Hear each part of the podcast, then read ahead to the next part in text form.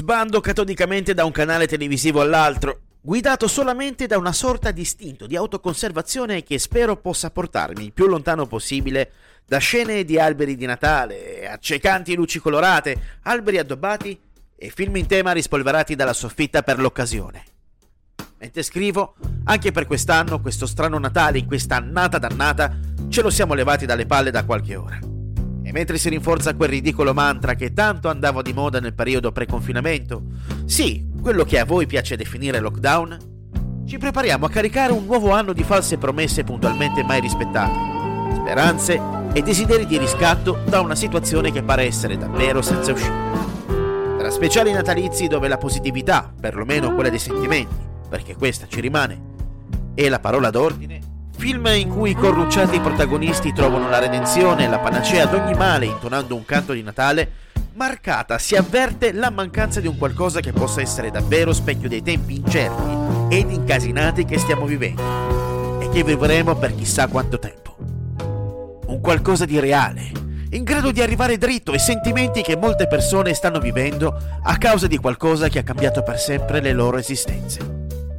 E non mi riferisco di certo ai campanelli che annunciano l'arrivo della slitta del vecchiaccio di rosso vestito, eh. Babbo Bastardo è un film del 2003. Protagonista l'attore pluripremiato e pluriapprezzato Billy Bob Thornton, il quale interpreta il ruolo di Willy Sock, specializzato ladro in casseforti. Uno squatrinato ed incasinato figlio di puttana con una predilezione per l'alcol e il sesso promiscuo, il quale fa coppia con Marcus, individuo affetto da nanismo. Sono entrambi molto abili nel derubare i centri commerciali nella giornata di Natale. Nonostante i due si siano ripromessi dopo l'ultimo colpo di non commetterne più, le loro strade si incrociano nuovamente l'anno seguente, quando Marcus chiama Willy per partecipare ad un nuovo colpo. Marcus invia così il curriculum di entrambi ad un centro commerciale. Lui viene assunto come elfo, mentre Willy come Babbo Natale. Dai due non scorre certo buon sangue, non si sopportano e Willy è il peggior Babbo Natale a memoria d'uomo. Mentre ascolta i desideri natalizi dei bambini, è perennemente ubriaco, con una predilezione nel cacciarsi nei guai, sboccato, si piscia addosso e scopa come se non ci fosse un domani nel parcheggio del centro commerciale. Tutto sembra andare liscio, fin quando non incontra un bambino particolarmente credulone, tale Turman Melman, il quale lo identifica come il vero Babbo Natale. Mentre Willy e Marcus riescono a mettere a segno il colpo, il primo si deve scontrare con l'avidità del suo piccolo amico. E quella che sarebbe dovuta essere una nuova occasione per cercare di dare una sterzata ad una vita stronza.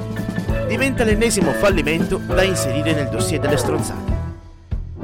Willy sembra essere un irrecuperabile pezzo di merda mal cagato, fino a quando non realizza che Turman, in fondo, gli vuole bene veramente ed è l'unica persona in grado di tirare fuori il meglio dalla sua anima completamente fottuta. Arriva quindi, nello stile unico ed irriverente del film, anche il finale, decisamente scoppiettante tanto quanto tutto il ritmo della pellicola. Babbo Bastardo è una commedia sincera, pungente e realistica, in grado di percolare con grande classe il latente buonismo del periodo natalizio. Ci vuole buoni e coccolosi per due merdosissimi giorni all'anno, passati i quali si può tornare ad essere gli stronzi di sempre. L'immagine di Billy Bob Thornton nella scena iniziale del film, Intento a trangugiare whisky vestito da Babbo Natale con la sigaretta accesa che brucia in una mano, mentre guarda la gente intenta ad essere meccanicamente felice perché gli impone il calendario, è pura poesia cinematografica. Questa è la pellicola perfetta per quel periodo dell'esistenza in cui la vita ti ha preso a calci nello stomaco una volta di troppo e ti devi fermare un secondo per vomitare le budella. È il trionfo della disillusione di un mondo commercialmente plastico, luccicante e perfetto, il quale si schianta come un meteorite sulla quotidianità fatta di problemi, errori, pentimenti e seconde possibilità. Certo, lasciamo la magia del Natale ai più piccoli.